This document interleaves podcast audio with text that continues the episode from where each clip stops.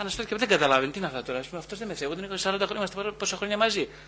Ε, από μικρά παιδιά μαζί. Τώρα τι είναι αυτά. Εγώ τον είχα για πολύ σιγουράκι, ας πούμε. Ε, δηλαδή να πατάει αυτός. Έκανα, έκανα και δύο-τρεις συνεδρίες με την σύζυγο. Εκείνη μόνο που δεν με σκότωσε. Εγώ επέζησα, επέζησα και από αυτό. Επέζησα, ναι, πώς ήρθες σε μένα, πώς δεν μου βγάλει τα μάτια δηλαδή. Έχω, είναι, έχω τον Κύριο κοντά μου, γι' αυτό μάλλον συμβαίνουν όλα αυτά. Ε, επέζησα λοιπόν, επέζησε και εκείνη, επέζησε και ο σύζυγος. Κοιτάξτε, αυτό έτσι είναι, είναι ξεκάθαρο ότι οι άνθρωποι θέλουν να πούν αυτά που γράφουν στη σύζυγο. Αυτή είναι η ανάγκη των ανθρώπων. Να μοιραστούν, να μοιράσουν το υλικό τους, να το κάνουν φυλάδια. Θέλει να γράψει ένα βιβλίο τώρα αυτός ο άνθρωπος, ο οποίος γράφει καταπληκτικά. Και πραγματικά του εύχομαι να, να το γράψει αυτό το βιβλίο. Γράφει καταπληκτικά. Λοιπόν, και θέλω να μοιραστούν οι άνθρωποι. Με τη, με τη, αν δεν μοιραστώ εγώ με τη γυναίκα μου, τον πόνο μου, ποιο θα το μοιραστώ. Θα μου πεις μερικά πράγματα δεν λέγονται. Ακριβώς επειδή υπάρχει αυτή η αμφιθυμία, το άφησε το τετράδιο εδώ πάνω. Που είναι σύζυγος απέναντι. Και εγώ πήγα βόλτα. Ε, τετράδιο, δικό μου. Να το ανοίξει. Αμύτια, α πούμε. Και εκείνη θέλει να μάθει για μένα, τι νομίζετε. Και εκείνη θέλει να μάθει. Το άνοιξε λοιπόν, διάβασε, διάβασε ακριβώς το επίμονο. Γράψει πεντακόσιες σελίδες, διάβασε τάγκ αυτό. Ε, πώς γίνεται αυτή η σύμπτωση. Δεν είναι ευλογημένη σύμπτωση. Έπεσε το μάτι κατευθείαν στο φουστάνι της άλλης, ας πούμε. Απίστευτο. Τι είναι πράγμα, ρε παιδί μου. Ε, αυτή είναι η θεία συγκυρία, σωστά. Λοιπόν, και μετά όμως, για να φύγουμε από το χιούμορ, αυτοί λοιπόν αναθεωρούν τη σχέση τους. Ε, ακόμα είναι κλονισμένοι, φαντάζομαι, οι σύζυγος. Παρ' όλα αυτά όμως μιλάνε τελείως διαφορετικά από ό,τι μιλούσαν πριν. Που σημαίνει ότι, τι σημαίνει, ότι αυτό ήταν μια ευλογημέ, ένα ευλογημένο λάθος. Χρειαζόμαστε τέτοια λάθη. Μάλιστα τα δημιουργούμε επειδή τα χρειαζόμαστε. Οπότε αυτό γίνεται όσον αφορά την, το ημερολόγιο. Δεν τηρούν το ημερολόγιο, είναι μια μορφή αντίστασης, έτσι. Ε, φεύγουν, κλείνουν τη θεραπεία. Ενώ έχουμε πει ότι θα μιλήσουμε πέντε έξι φορές πριν, ας πούμε, όταν θέλεις να κλείσεις τη διαδικασία, αυτή θα μιλήσουμε. Αμπάντο, ένα μήνυμα ες εμ ες, γεια, φεύγονται, μπλουνταμπο. Αυτά. Γεια σας. Δεν μπορούν να κλείσουν. Είναι το κλείσιμο δύσκολο. Είναι η αρχή δύσκολη. Είναι όλα δύσκολα. Είναι πιο εύκολο το ες εμ ες. Και πολλοί άλλοι τρόποι τους θυμηθώ στην πορεία. Ε, τώρα, λοιπόν, ένα πολύ βασικό πράγμα στην έναρξη της ψυχοθεραπείας είναι του να. Γιατί οι άνθρωποι έρχονται φοβισμένοι, όπως είπαμε, πάρα πολύ φοβισμένοι όμως. Πιο φοβισμένοι δεν ξέρω αν γίνεται. Σαν να έρχονται, σαν να μπαίνουν στη σπηλιά με τον μπαμπούλα. Και εντάξει, χρειάζεται πράγμα να τους πιάσει από το χεράκι. Ε, Όπως ας πούμε σε, σε, σε εκδηλώσεις που έρχονται κάποιοι και λέει: τι κάνετε κλπ. Πάρετε, πάρετε μια καραμέλα, ένα καφέ και τέτοια, για να ηρεμήσουν οι άνθρωποι, να μην τρελαθούν. Έτσι κάνει και ο θεραπευτής ακριβώς. Δηλαδή τους δίνει μια καραμέλα. Καραμέλες ποιες είναι τώρα. Καραμέλες είναι πολλά πράγματα. Είναι, τους βοηθάει ο θεραπευτής στην αρχή να δουν τι πάει καλά στη ζωή. Μ? Γιατί αυτό είναι πιο βασικό. Υπάρχουν και άλλοι λόγοι που το κάνει αυτό. Ε, αν α, πάει κάτι καλά στη ζωή, δεν μπορεί να πάει όλα χάλια. Πώς θα γίνει. Όλα πάνε καλά. Αν πάνε όλα καλά, δεν υπάρχει λόγος ε, να είσαι εδώ. Απ' την άλλη, αν δεν πάει τίποτα καλά, δεν θα ήσουν εδώ, θα ήσουν στο επέκεινα. Άρα, κάτι πάει καλά. Άρα, είναι να μάθουμε σιγά-σιγά τι πάει πολύ καλά στη ζωή. Πάρα πολύ σοβαρό αυτό. Δεν είναι που το υποτιμάμε. Τις θετικές δηλαδή εμπειρίες της καθημερινότητας, αλλά και τις παλαιότερες. Δηλαδή, τι θυμάσαι, ρε παιδί μου, τότε που ήταν, είχες μια πολύ δύσκολη εμπειρία τότε. Τι θυμάσαι από τότε. Ε, Τότε με τη μάνα σου, ποιος σε βοήθησε, ποιος σε στήριξε τότε εκείνη τη φορά. Λέει ένας τοργικό παππούς, μια καλοσυνάτη γιαγιά, ένα συμπληρωμένο δάσκαλος, ένας μέντορας, ένας ιερέας, ε, μια φίλη της μητέρας μου. Mm-mm-mm. Οι άνθρωποι έχουμε περισσότερους θετικούς σπόρους από ό,τι αντιλαμβανόμαστε. Ε, και μια πολύ σοβαρή αλήθεια που είναι να τη θυμόμαστε είναι ότι οι πιο δυσκολεμένοι από εμά στην πρώιμη ζωή κατέκτησαν μια γεμάτη ζωή με νόημα και επιτυχία. Κανένας ευκολεμένος με εύκολη οικογενειακή πρώιμη ζωή δεν έγινε ένας επιτυχημένος νοηματοδοτημένος άνθρωπος. Κανένας. Ζούσαν μια... Α, τέλος πάντων, καλά ε, και εμείς καλύτερα. Κάπως έτσι βασικά. Αλλά όχι τίποτα παραπάνω. Οπότε είναι πάρα πολύ σοβαρό αυτό να το έχετε υπόψη σας. Ε, επίσης όταν μιλάω εγώ για μια θετική μου εμπειρία, για τον παππού μου που με αγκάλιασε, για τον πατέρα μου που με αγκάλιασε, ενώ δεν με αγκάλιαζε, ας πούμε, και με αγκάλιασε τότε όταν ήμουν δέκα χρονών, πριν από δέκα χρόνια, ας πούμε. Ε, τότε λοιπόν, ε, εγώ ξέρετε τι γίνεται, όταν το λέω αυτό στη θεραπεία μου, και όχι μόνο στη θεραπεία μου και μετά, όταν μιλάω για τις πολύ ευχάριστες εμπειρίες μου, εκείνη την ώρα το, στο, το, στο, το σώμα μου σταθεροποιείται θετικά. ε, βοηθάει στην αποκατάσταση του νευρικού συστήματος. Δηλαδή, όταν μιλάω εγώ για την αγάπη που βίωσα, για τα χάρια που πήρα, για, με ευγνωμοσύνη αυτές τις στιγμές που δέχτηκα από αυτούς τους ανθρώπους ή κάποιον άνθρωπο, παρόλο που είχα δυσκολεμένη ζωή, την ώρα που μιλάω για αυτά, αποκαθίσταται οι, νευρικές, οι βλάβες του νευρικού συστήματος αποκαθίστανται. Ε, Επίσης αποκτώ σύνδεση με το σώμα μου, αλλά και σύνδεση με τους άλλους. Δηλαδή γίνομαι και πιο κοινωνικός σταδιακά. Αυτοκαταπραίνεται ο, ο, ο, ο πόνος μου, νιώθω να χαλαρώνουν οι μύες και η σπονδυλική στήλη και αυτό που λέμε συνέχεια αυξάνεται η αυτοοργάνωση του συστήματος. Όλα αυτά συμβαίνουν με την ανάδειξη της δύναμης που κρύβει κάποιος μέσα του. Αυτό γίνεται συνήθως σωστά να γίνει στην αρχή της θεραπείας. Μια άσκηση και για εσάς και για όλους είναι να καταγράψετε τους εξωτερικούς ή εσωτερικούς πόρους που είχατε ή έχετε στη ζωή σας. Τι σημαίνει εξωτερική πόρη? Εξωτερική και εσωτερική. Εξωτερική πόρη είναι οι, τα, οι άνθρωποι και τα γεγονότα και οι υλικές υποδομές, ακόμα και βιολογικές, που σας στηρίζουν στο να είστε καλά. Η εσωτερική πόρη είναι οι ικανότητές σας, οι δυνάμεις σας, οι ιδιότητες του χαρακτήρα σας, Ε, οι επιθυμίες σας που σας κρατάνε ακόμα ζωντανούς και ζωτικούς.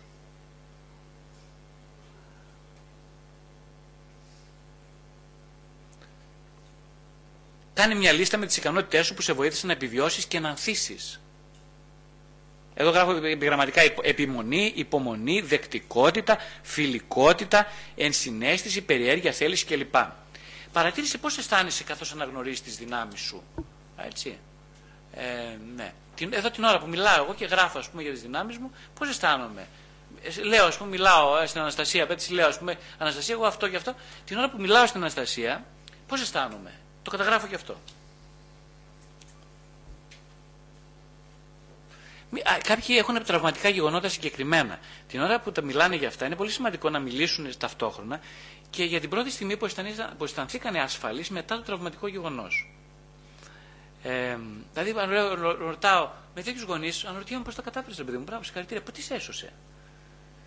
Και λέει, για μένα το σχολείο, η εκκλησία, ο προσκοπισμός, οι συγγενείς, ήταν το μόνο μέρος που ένιωθα ασφαλής. Και μιλάει και πιο συγκεκριμένα. Ωραία, πες μου πώς ήταν για σένα το σχολείο, για παράδειγμα, που σε έκανε αισθάνεσαι ασφαλής. Και μπαίνουμε σε μια διαδικασία αναζήτησης των ιστορικών δυνάμεων. Έτσι. Ε, και υπάρχει αυτό το καθρέφτισμα στο εδώ και τώρα. Είναι πάρα πολύ σημαντικό στοιχείο της διεργασίας, το καθρέφτισμα στο εδώ και τώρα. Δηλαδή, καθώς σε βλέπω, Γιάννη, τώρα να μιλάς. Σε βλέπω να χαμογελάς. Να κάθεσαι πιο αναπαυτικά στην πολυθρόνα απέναντί μου. Αναρωτιέμαι πώς αισθάνεσαι αυτή τη στιγμή που είσαι έτσι. Δώσε λίγο χρόνο για να μείνεις και να επεξεργαστείς την εμπειρία. Λέω στον Γιάννη. Δηλαδή ο Γιάννης τι κάνει εκείνη την ώρα. Εκείνη την ώρα εστιάζεται στο σώμα, παρακολουθεί, αν λέω αλήθεια φυσικά συμφωνεί μαζί μου γιατί ότι χαμογελάει, παρατηρεί τους μύες του πώς είναι και, ε, ε, και αυτό το σωματικό αίσθημα το κρατάει μετά τη συνεδρία.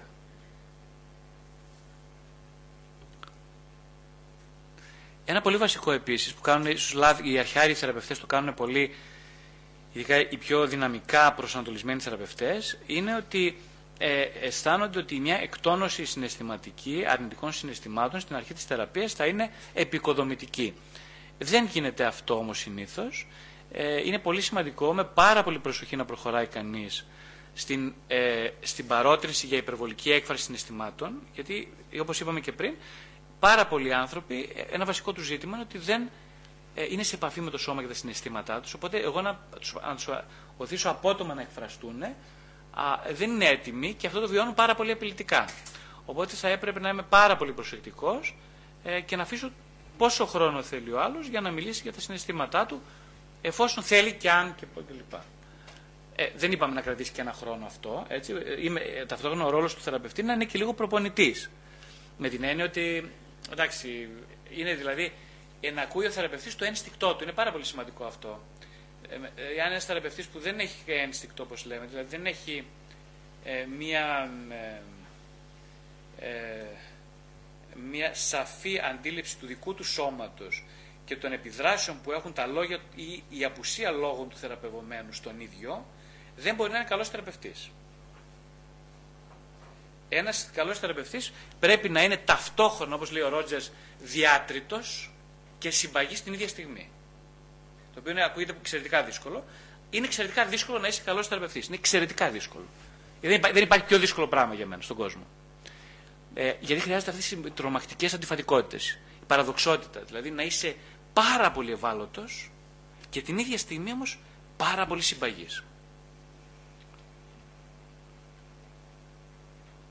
Μοιάζει να αναγνωρίζετε πως υπάρχει μέσα σας θυμός και την ίδια στιγμή αυτό φαίνεται να σας τρομάζει. Αυτό είναι μια, ε, πώς το λένε, ένας καθρέφτισμα αυτού που συμβαίνει και δεν εκφράζεται από το θεραπευόμενο. Σωστά λέει, με φοβίζει και δεν μου αρέσει. Νιώθετε τώρα πως ήταν κατάλληλη στιγμή να διερευνήσουμε το φόβο και τους δισταγμούς σας, ή, ή μήπως όχι. Δεν το λες πολύ πολύ απ' έξω, απ' έξω, απ' έξω, γιατί ε, σέβεσαι, δείχνεις σεβασμό στον άνθρωπο που εκείνος θα αποφασίζει, εγώ δεν αποφασίζω. Ο, θε, ο θεραπευτής επισημαίνει, όπως είπαμε, καθρεφτίζει τις αλλαγές, αν υπάρχουν αλλαγές και εντός και εκτός της θεραπευτικής διαδικασίας. Το ημερολόγιο παρεμπιπτόντος εσωτερικής εργασίας βοηθάει πάρα πάρα πολύ τον θεραπευόμενο να τι, να, ε, να δουλέψει εκτός διαδικασίας. Το πιο σημαντικό δεν είναι η εντός διαδικασίας λειτουργία, είναι η εκτός διαδικασίας. Εκτός διαδικασίας σημαίνει τι κάνω με τον εαυτό μου όταν δεν είμαι κοντά σου. Προσκαλεί το θεραπευόμενο, δεν τον κατευθύνει, δεν του λέει, ας πούμε, θα πας να γράψεις τέτοια πράγματα ή θα... πόσες ώρες θα γράψεις, ή πέντε, δέκα, είκοσι, πενήντα. Λέω κάποιες οδηγίες, αλλά σε αφήνω ελεύθερο. Ε, δεν επικεντρωνόμαστε ποτέ αποκλειστικά σε τι πάει στραβά στη ζωή του θεραπευομένου, γιατί ο θεραπευόμενος αυτό θέλει να επικεντρωθείς. Δηλαδή, περισσότεροι που έρχονται λένε να πούμε τι πάει χάλια. Τότε να τους πεις τι αισθάνεται, τι πήγε καλά αυτή τη εβδομάδα. Εντάξει, πολλοί λένε τι νόημα αυτή η θεραπεία. Ήταν προχθές ένας νεαρός, είκοσι δύο χρονών, πανέξυπνο παιδί. Εξαιρετικά ευφυής, με πολλές καταναγκαστικές ενδείξεις μιας καταναγκαστικής διαταραχής, και του είπα, εγώ αυτό του επέμεινα, ήμουν λίγο απότομος βέβαια, πρέπει να είμαι λίγο πιο πολύ με το να πάω πιο μαλακό, αλλά δεν φαίνεται, δεν μπορούσα να το διαχειριστώ διαφορετικά, και του λέω αυτό, ότι κοίταξε, θα μιλήσουμε για τα καλά μόνο. Αυτός μου ήθελε να μιλάει για τα, όλα τα σκάρτα της ζωής του. Και του, ότι πόσο πολύ αιμονές έχεις στις σκέψεις, πόσο πολύ δεν αντέχει και σκέφτεται συνέχεια το ίδιο πράγμα, πόσο η καταστροφολογία τον έχει επηρεάσει, πόσο δεν μπορεί να κάνει τίποτα κλπ.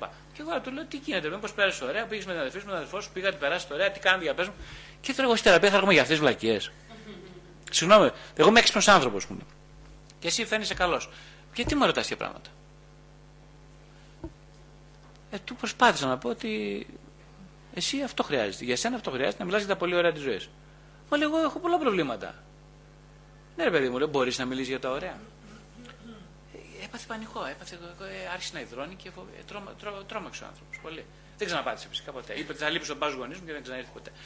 Ε, αυτό είναι, είπα, μια άλλη μορφή αντίστασης. Ε, ναι. Η άνευ καλοσύνη, η συνέστηση και η αποδοχή είναι πάρα πολύ βασικές έννοιες, όπως έδεσε αρχικά ο Ρότζερς το χίλια εννιακόσια εξήντα πέντε. Σε βιβλιογραφία του. Ε, τώρα κοιτάξτε, αυτά είναι πολύ βαριές κουβέντες όμως. Εγώ λίγο διαφωνώ με όλα αυτά. Με ποια έννοια διαφωνώ. Δηλαδή, εντάξει, καλοσύνη, εγώ δεν την έχω, θα μου πείτε. Γι' αυτό δεν είμαι πολύ καλός άνθρωπος, δεν μπορώ να δείξω καλοσύνη. Για μένα είναι πιο σημαντικό η αυθεντικότητα του θεραπευτή. Βέβαια το λέει και ο Ρότζερς, ότι η, η, η αυθεντικότητα του θεραπευτή είναι το κατεξοχήν. Ο Ρότζερς συνδυάζει την αυθεντικότητα με την καλοσύνη και την αποδεκτικότητα. Εντάξει, δεν μπο... εγώ στην εμπειρία μου τουλάχιστον δεν το έχω δει αυτά να μπορούν να συμβαδίζουν πάντα. Ε, εκείνο που θα έλεγα είναι ότι πάλι εμπειρικά ότι όχι, καλοσύνη δεν βοηθάει κανέναν ποτέ. Στο λόγο τη θεραπεία δεν είναι, δεν είναι καλοσύνη θεραπευτικό εργαλείο. Ε, είναι όμως πολύ σημαντικό θεραπευτικό εργαλείο που εγώ το προσπαθώ να το ασκώ, η, ένδειξη, η, η εμπιστοσύνη στο θεραπευόμενο. Δηλαδή να εμπιστεύομαι αυτόν που έχω απέναντί μου και να αναδεικνύω τις δυνάμεις που έχει μέσα του. Αυτό είναι πάρα πολύ σημαντικό εργαλείο. Ε, η καλοσύνη με την έννοια, α, τι, ας πούμε, αυτά τα χαμόγελα και έλα εδώ και τι καλός και τέτοια, και όλα αυτή η, χωρί, η ανοριοθέτητη ε, υποστήριξη που προκύπτει από μια δυναμία του θεραπευτή να διαχειριστεί τα συναισθήματα της δικής του κακότητας και εχθρότητας και επιθετικότητας, κατά τη γνώμη μου είναι απο, απολύτως αποτυχημένη. Αντίθετα, ένας θεραπευτής που έχει δουλέψει με την επιθετικότητά του, που έχει κατευνάσει την επιθετικότητά του και την έχει μετουσιώσει σε μία ε, αυθεντική διαχείριση των συναισθημάτων του, νομίζω ότι έχει πολλές μεγάλες πιθανότητες να εμπνεύσει το θεραπευόμενο.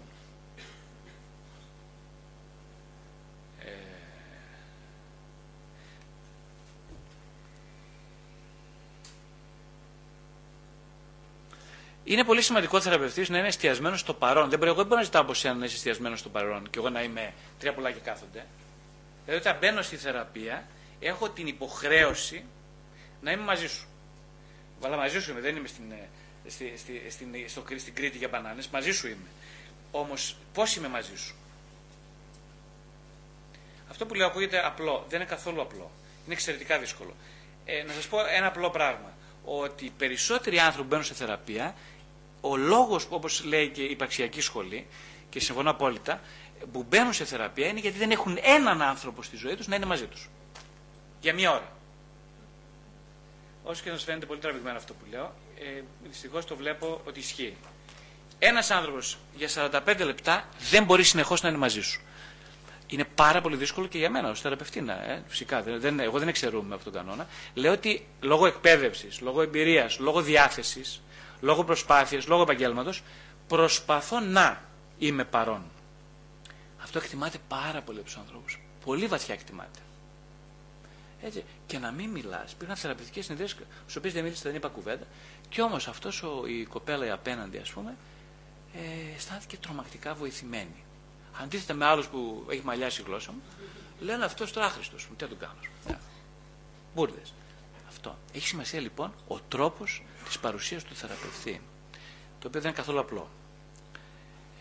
Ε, Επίσης τώρα εδώ είναι ο κίνδυνος της μη αυθεντικότητας.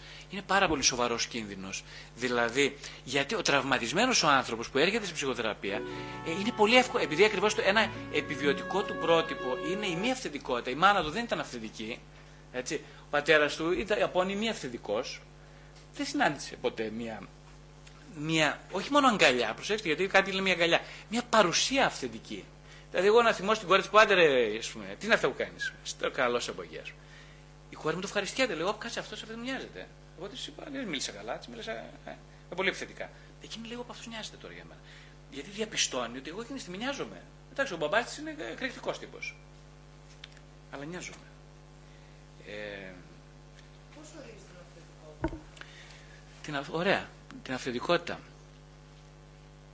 Ε... Αυθεντικότητα λοιπόν εννοώ, πρώτα απ' όλα το πιο βασικό που το είπαμε και πριν, να έχει κανείς σε κάποιο βαθμό, ειδικά ο θεραπευτής είναι πολύ υποχρεωμένος να το κάνει αυτό, να έχει ε, βρει τις συνιστώσεις του που ξεφεύγουν από το βασικό του πυρήνα, δηλαδή τις ψυχικές του συνιστώσεις, και να έχει, τις έχει επεξεργαστεί. Ε, αυτό δεν είναι καθόλου απλό, χρειάζεται αρκετά χρόνια θεραπεία για τον θεραπευτή. Λοιπόν, όταν το κάνεις, στον βαθμό που το κάνει αυτό, εγώ τώρα αν συμμαθη φωνάξω σε σένα, είμαι πολύ πιο κοντά, ξέρω τους λόγους για τους οποίους έχω αποστασιοποιηθεί από το αληθινό μου συναίσθημα. Έχω πολύ γρήγορες πιθανότητες να επαναφέρω, να ε, επαναφέρω το αρχικό μου συναίσθημα. Έτσι. Ε, μπορεί να ζητήσω συγγνώμη, για παράδειγμα, μετά. Σωστά, αν έκανε κάτι λάθος απέναντί σου. Αυτό είναι μια αυθεντική κίνηση. Να ζητάς συγγνώμη και να το εννοείς. Ε, του αυτή τη στιγμή, ας πούμε, εγώ σε πολλές φορές, για παράδειγμα, σε θεραπευόμενους, ε, τους, είμαι ένας καθρέφτης του δικού τους θυμού και έχω επίγνωση αυτού του γεγονότος. Αυτό βοηθάει πάρα πολύ το θεραπευόμενο να πρώτα απ' όλα, γιατί μετασχολιάζεται μέσα στη διαδικασία από μένα και με εκείνον, ότι αυτή τη στιγμή κοίταξε, εσύ τώρα δεν είσαι θυμωμένος και είμαι εγώ θυμωμένος για σένα. Τι γίνεται με το θυμό σου, πώς τον επεξεργάζεσαι. Μήπως θα πρέπει να δούμε λίγο τα συναισθήματα που την οποία δεν έχεις καμία επαφή μαζί τους. Γιατί είσαι πολύ καλό παιδί, αλλά τι να το κάνουμε το καλό παιδί. Δεν, πάμε, δεν, δεν είμαστε για καφέ εδώ πέρα. Είσαι για να θεραπευτείς. Δεν είμαστε για καφέ. Έτσι είχε πει σε μια μεγάλη ψυχαναλήτρια ο επόπτης της όταν εκείνη έλεγε ότι τραβάει την ώρα της συνεδρίας πάνω από τα σαράντα πέντε λεπτά. Δεν είμαστε για καφέ. Είμαστε για ένα πολύ σοβαρό λόγο εδώ. Ο σοβαρός λόγος είναι εγώ να σε κατρευτήσω. Αλλά για να σε κατρευτήσω εγώ εσένα πρέπει να είμαι σε επαφή με το τώρα μου. Ε? Δηλαδή, εγώ να ξέρω αυτή τη στιγμή πώς αισθάνομαι μαζί σου. Περισσο... Αυτό τώρα θα πάμε σε ένα άλλο ζήτημα, με αφορμή αυτό, το ζήτημα της αντιμεταβίβασης του θεραπευτή. Τι σημαίνει αντιμεταβίβαση? Πρώτα απ' όλα, η μεταβίβαση είναι η... εκλαϊκευμένα, ας πούμε, λέγεται πολλές φορές, ε, είναι η περισσότερο η ανάγκη του, η... είναι οι ψυχικές συνιστώσεις του θεραπευόμενου, τις οποίες ασυνείδητα τις φέρνει μέσα στη θεραπεία, από την αρχή κιόλας μάλιστα πολλές φορές, και καθρεφτίζει περισσότερο την αδυναμία του να διαχειριστεί πρώιμες σχέσεις. Δηλαδή, συναισθήματα που αφορούν τον πατέρα του ή τη μητέρα του ή άλλα σημαντικά πρόσωπα της ζωής του, αναβιώνουν πάρα πολύ γρήγορα στο πρόσωπο του θεραπευτή. Ε, επίσης το τραύμα του πολύ εύκολα αναδεικνύεται μέσα στη θεραπεία και πολλές φορές σύντομα. Αυτό είναι καλό. Είναι, είναι μια θετική μεταβίβαση, σωστά. Έτσι. Δηλαδή αμέσως γρήγορα σημαίνει ότι βρήκα το σωστό θεραπευτή. Να το πω έτσι απλά. Αν εγώ μέσα στη θεραπεία μου ε, ε, κάτι με τραβάει να μείνω με αυτόν τον άνθρωπο, δεν ξέρω γιατί ας πούμε, δεν ξέρω γιατί. Αλλά με τραβάει πάρα πολύ να μείνω, μπορώ να νιώθω θυμό για αυτόν τον άνθρωπο, έτσι. Μπορώ να νιώθω εχθρότητα, επιθετικότητα για αυτόν τον άνθρωπο. Δεν είναι λόγος να φύγω, σημαίνει ότι εδώ κάτι πάει, δουλεύει πολύ καλά. Κάτι πάει καλά. Προσέξτε, αυτά με μια επιφύλαξη. Μόνο με την επιφύλαξη ότι είμαι σε φάση, και ο θεραπευτής μου είναι σε φάση, να τα διαχειριστούμε σε εξωτερικευμένη επικοινωνία στο εδώ και τώρα. Δηλαδή, αν εγώ τώρα είμαι μαζί σου, είσαι θεραπεύτριά μου, και πάω και λέω τι μαλακισμένη, μου πήρε να τους σκοτώσω, τα γράφω στο ημερολόγιό μου, αλλά δεν τα λέω στη θεραπεύτρια, και στη θεραπεύτρια παρουσιάζομαι σαν καλό παιδί, ε, αυτό θα εγείρει το θε... πολύ μεγάλο θυμό στη θεραπεύτριά μου, γιατί είναι ο δικός μου θυμός, και η οποία δεν θα ξέρει βέβαια αρχικά, δεν θα ξέρει, θα υποψιάζεται, αλλά δεν θα ξέρει γιατί είναι τόσο θυμωμένη μέσα στη θεραπεία μαζί μου. Εκεί που είναι ο αντικατοπτρισμός. Συγγνώμη. Εκεί που είναι ο αντικατοπτρισμός. Όταν εσείς πρέπει να γίνετε καθρέφτης, ενώ σας μιλάω όχι σαν θεραπευόμενο, αλλά σαν θεραπευτή. Ε, θα το λάμβανε η θεραπευτριά σας το θυμό σας. Ε, εκείνο που γίνεται στους έμπειρους θεραπευτές και στους καλούς ε, θεραπευτές συνήθως είναι του να έχουν αυτή την συναίσθηση. Δηλαδή να καταλαβαίνουν πρώτον το πώς αισθάνεται ο άλλος αυτή τη στιγμή, παρόλο που ο άλλος δεν το καταλαβαίνει, και από τις, από τις μη λεκτική επικοινωνία, από τις κινήσεις του σώματός του, από αυτά που δεν λέει, από αυτά που λέει, από αυτά που αποσιωπεί κλπ. Και το μεγαλύτερο κομμάτι της επικοινωνίας, και ιδίως με στη θεραπεία, είναι μη λεκτικό. Ο θεραπευτής λοιπόν, ο, ο έμπειρος και ο καλός, αυτό, γι' αυτό λέγεται έμπειρος και καλός αυτός ο θεραπευτής, γιατί μπορεί να διακρίνει τα δικά του συναισθήματα και πώς σε αυτά τα συναισθήματα καθρεφτίζεται η ικανότητα ή η ανικανότητα του θεραπευόμενου να βιώνει τον εαυτό του. Αυτό. Ε, αντί να πει, πω, πω, τι κακιά θεραπεύτρια που ήμουν σήμερα, μια, μια γυναίκα θεραπεύτρια, να πει, τι κακιά, πω, πω, πώς, ήθελα να το σκοτώσω σήμερα αυτόν. Εκείνη την ώρα που σκέφτεται έτσι, πρέπει να γυρίσει και να πει στον εαυτό της, πω, για κάτσε, κάτσε, κάτσε, κάτσε. Υπάρχει ένα βασικό αξίωμα στην ψυχοθεραπεία που λέει, ό,τι νιώθει ο θεραπευτής, αυτά είναι τα κρυμμένα συναισθήματα του θεραπευόμενου. Όχι για τη θεραπεύτρια και για άλλους ανθρώπους στη ζωή. Οπότε μια έμπειρη θεραπεύτρια είναι καλό να καθίσει πίσω και να πει: Ω, πω, κάτσε, πιάσει με λαβράκι. Η έμπειρη θεραπεύτρια μετά το τέλος της συνεδρίας κάθεται πίσω και γράφει για τα συναισθήματά της. Για το θεραπευόμενο ή για τη θεραπευόμενη. Ε, και αρχίζει να αποστασιοποιείται από αυτά. Και την ώρα που αποστασιοποιείται, συνειδητοποιεί τελικά πόσο πολύ αυτά ανήκουν στο θεραπευόμενο. Ε, αυτό λοιπόν είναι πάρα πολύ ωραίος τρόπος, με κάποιο τρόπο στην επόμενη συνεδρία, να διεγείρει, αν δεν το κάνει πρώτο ο θεραπευόμενος, που είναι πολύ ωραίο να γίνει, να διεγείρει αυτά τα συναισθήματα, ε, ε, μια ομιλία για αυτά τα συναισθήματα μαζί με το θεραπευόμενο. Και τότε, αν ανταποκριθεί φυσικά σε αυτά ο θεραπευόμενος, μπορεί να ξεκινήσει μια πάρα πολύ ωραία, πολύ σοβαρή διάδραση. Πολύ παραγωγική. Ε, Ναι, γι' αυτό όπως είπαμε, επειδή είναι πολύ ευαίσθητοι θεραπευόμενοι ε, στους ανθρώπους που ε, ε, δείχνουν ότι καταλαβαίνουν, αλλά τελικά δεν καταλαβαίνουν πώς νιώθω, δεν πείθονται με παρεμβατικές τεχνικές ή με δράση του θεραπευτή. Άλλα κοιτάνε και ανιχνεύουν περισσότερο, και καλά κάνουν, τις μη λεκτικές παρεμβάσεις, το σώμα του θεραπευτή, τις, ε, τα μη λεκτικά του μηνύματα. Σε αυτά βασίζονται περισσότερο. Και πολύ σωστά κάνουν να το κάνουν αυτό. Οπότε οι θεραπευτές που βασίζονται σε μηχανιστικές προσεγγίσεις συνήθως αποτυχάνουν. Ο θεραπευόμενος δεν μένει, μένει ξεκρέμαστος. Ο θεραπευόμενος πρέπει σε κάθε περίπτωση να αφαιθεί να αποφασίσει ο ίδιος πόσο υλικό από τον εαυτό του είναι έτοιμος να αποκαλύψει και με ποιο ρυθμό. Έτσι, η αρχή, η πρώτη και η δεύτερη και η τρίτη συνεδρία πολύ συχνά πρέπει να είναι μια λήψη καλή ιστορικού. Έτσι, να πάρουμε όλο το ιστορικό που αφορά και την υγεία και την ψυχική υγεία. Αλλά από εκεί και πέρα βλέπουμε και τι πόρτες είναι ανοιχτές. Ε, χθες είδε μια πολύ έξυπνη κυρία σε μένα, ας πούμε, πάρα πολύ μορφωμένη, με πόσα διδακτορικά, δεν ξέρω τι, τα πάντα όλα, ας πούμε, τρελά. Και δεν άρθρωνε λέξη, ήταν σαν το ψάρι. Της το είπα αυτό φυσικά, της είπα ότι, κοιτάξτε εδώ τώρα, αν είναι να μπείτε στη θεραπεία, ε, μάλλον θα πρέπει να, κατα... να συνειδητοποιήσετε. Το πρώτο πράγμα να συνειδητοποιήσετε είναι ότι δεν ξέρετε, δεν μπορείτε να μιλάτε για συναισθήματα. Μόλις το είπα αυτό. Λέει, έχεις δίκιο, ακριβώς έτσι είναι. Δεν μου το έθεσε όμως ως αίτημα. Δηλαδή έρθε και λέει ότι εγώ έχω κάποια θέματα με την οικογένειά μου, αλλά δεν είπα αυτό το βασικό. Αυτό διαφάνηκε όμως στο ότι μιλούσε για όλα τα άλλα εκτός από συναισθήματα. Και είχε ένα χαμόγελο αυτό το συνέχεια. Ε, το αμυντικό χαμόγελο, ότι εγώ ας πούμε είμαι καλά, μην με ρωτάς περισσότερο. Ε, τα είπαμε, είχες μεταβίβασης.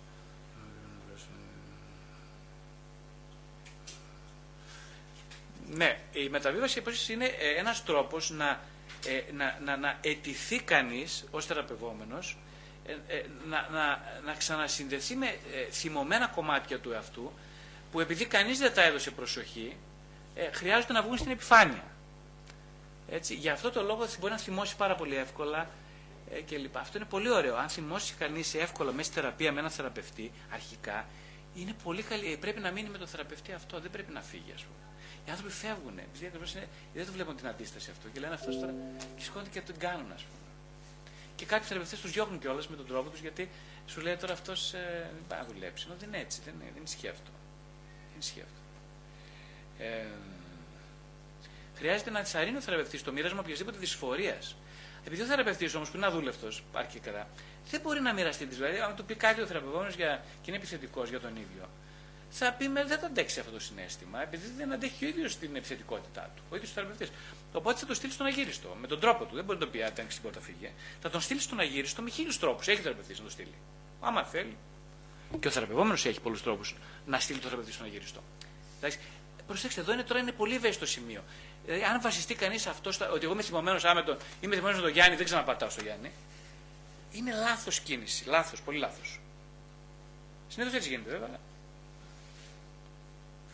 Πάρα πολύ βασικό να το πει ο θεραπευτής στην αρχή. Ο θεραπευόμενος και μόνο ο θεραπευόμενος είναι υπεύθυνος για το πόσο αργά ή γρήγορα θα ξεδιπλωθεί η θεραπευτική διαδικασία. Καθόλου ο θεραπευτής δεν είναι υπεύθυνος γι' αυτό. Καθόλου. Η σχέση της θεραπείας δεν είναι σχέση οικειότητας, ούτε επαγγελματική σχέση, ούτε σχέση αγάπης, ούτε σχέση γονιού παιδιού. Τίποτα από αυτά δεν είναι, έτσι.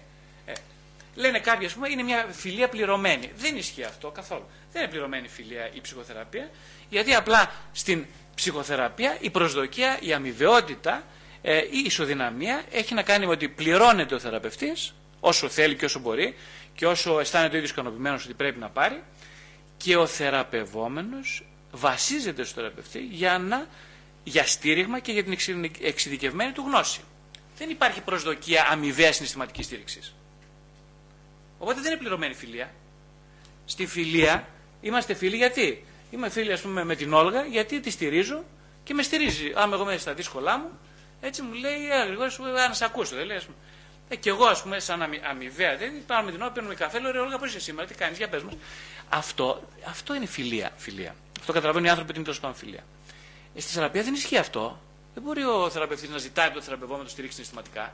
Αν και γίνεται αυτό. Απαγορεύεται. Είναι τελείως παράλογο. Αλλά το να μιλήσει, αλλά το να μιλήσει, να αυτοαποκαλυφθεί ο θεραπευτής για όφελος του θεραπευομένου της διαδικασίας. Αυτό είναι τελείως διαφορετικό. Όχι, δεν περιμένει τώρα, α, του πει ο Γιάννης, έλα, έλα ρε, μη στεναχωριέσαι γρήγορα, όλα θα πάνε καλά, ρε. Όλα θα πάνε καλά, να, εγώ σε καταλαβαίνω, ξέρεις τι. Δε, όχι. Αυτό απαγορεύεται. Η εμπιστοσύνη δεν είναι από την αρχή παρούσα. Αυτό είναι το πρόβλημα. Χρειάζεται εγώ να σε εμπιστευτώ. Για να σε εμπιστευτώ, χρειάζεται να αντέξεις την αδυναμία μου να εμπιστευτώ. Πολύ εύκολα υπάρχουν υπερβολικές προσδοκίες στην αρχή της θεραπείας, οι οποίες πάρα πολύ εύκολα μετεώνονται επειδή είναι υπερβολικές. Βασικός στόχος της ψυχοθεραπείας, που πρέπει να το πούμε σήμερα, είναι να μετακομίσει κανείς σταδιακά από μια σχιζοειδή παρανοειδή θέση σε μια καταθλιπτική θέση, σύμφωνα με το μοντέλο των αντικειμενοτρόπων σχέσεων. Αυτό τι σημαίνει.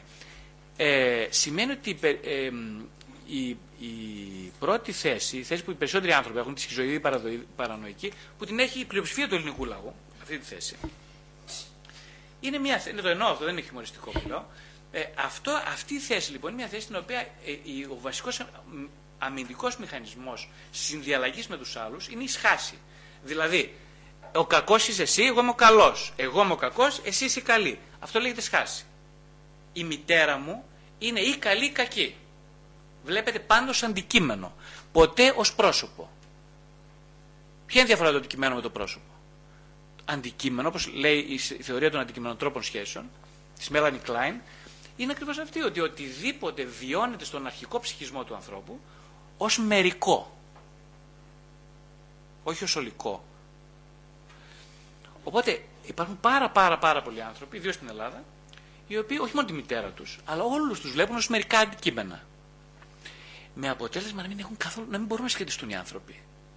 Σκοπός λοιπόν της θεραπείας είναι να φύγεις από αυτήν την, την διάσχηση σε καλό, καλότητα και κακότητα του εαυτού και των άλλων, βλέπε μαμά, και να περάσεις σιγά σιγά σε μια καταθλιπτική θέση, όπως την ονομάζει Κλάιν, που σημαίνει ότι κάτσε ρε παιδιά, η μάνα μου ήταν πρόσωπο, ξέρεις. Δεν ήταν αντικείμενο. Δηλαδή, ήταν ένας άνθρωπος ο οποίος μπορούσε να κάνει αυτά που έκανε, γιατί είχε συγκεκριμένους γονείς, συγκεκριμένο παρελθόν, συγκεκριμένες ψυχικές ε, συνιστώσεις και δυνάμεις, που της επέτρεψαν να λειτουργεί με συγκεκριμένο τρόπο όταν εγώ ήμουν ενός, ενός έτους. Τώρα σας λέω ένα παράδειγμα τυχαίο. Ε, οπότε τη δικαιολογώ, τη συγχωρώ. Δηλαδή η συγχώρεση είναι από η ικανότητα για συγχώρεση, γιατί πρόκειται περί ικανότητας. Ε, βοηθιέται με την ψυχοθεραπεία. Και είναι στόχος της ψυχοθεραπείας σε πάρα πολλές συνθήκες. Γιατί, γιατί ε, ε, φεύγοντας κανείς από τον αμυντικό μηχανισμό της χάσης, του χωρίσματος, ε, αρχίζει να εμπεριέχει τους ανθρώπους και τα εσωτερικά του τμήματα που μέχρι χθες ήταν αντιφατικά. Τώρα τα εμπεριέχει σε μια ενότητα, βλέπει τη μάνα τον μπαμπά και τους λέει, κάτσε αυτή ε, δεν είναι για πέταμα, του πεταματού, δεν είναι ούτε καλή ούτε κακή. Ούτε καλή, ούτε, δεν υπάρχει καλότητα και κακότητα. Δεν υπάρχουν αυτές οι διασχίσεις. Υπάρχει μόνο μία μερική, έως, ό, όσο περνάει ο καιρός, καλύτερη ενότητα. Έτσι, είναι πρόσωπο η μητέρα μου, οπότε θα είναι και καλή και κακή και σκατή και φαντή και θα είναι κάτω χιλιάδες πραγματάκια. Έτσι. Αυτά. Είμαι, επειδή και εγώ αναγνωρίζω στον εαυτό μου ότι αυτά είμαι. Και έτσι αναγνωρίζω και τη μάνα μου. Οπότε μετακομίζω σε αυτό που λέγεται καταθλιπτική θέση, που δεν έχει σχέση με κατάθλιψη, απλώς ονομάζεται έτσι, σε μια πιο θλιπτική φάση, γι' αυτό και η θλίψη. Και το πένθος είναι πολύ θετικά παράγωγα μιας επιτυχούς θεραπείας.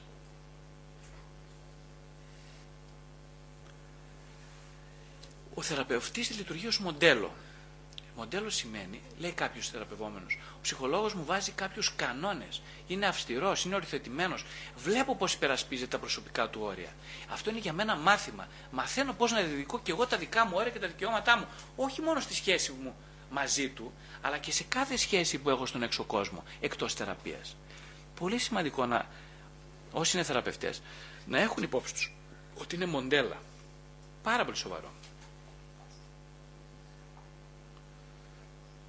Εγώ από την αρχή προσπαθώ να μεταπερνάω το μήνυμα στους θεραπευόμενους ότι κοίταξε, χρειά, από την αρχή χρειάζομαι εσύ να σέβεσαι τα όρια μου και να τα αναγνωρίζεις. Εγώ θα σε βοηθήσω σε αυτό, μιλώντας μαζί σου ανοιχτά κάθε φορά που νιώθω να παραβιάζονται στη σχέση μας τα όρια μου.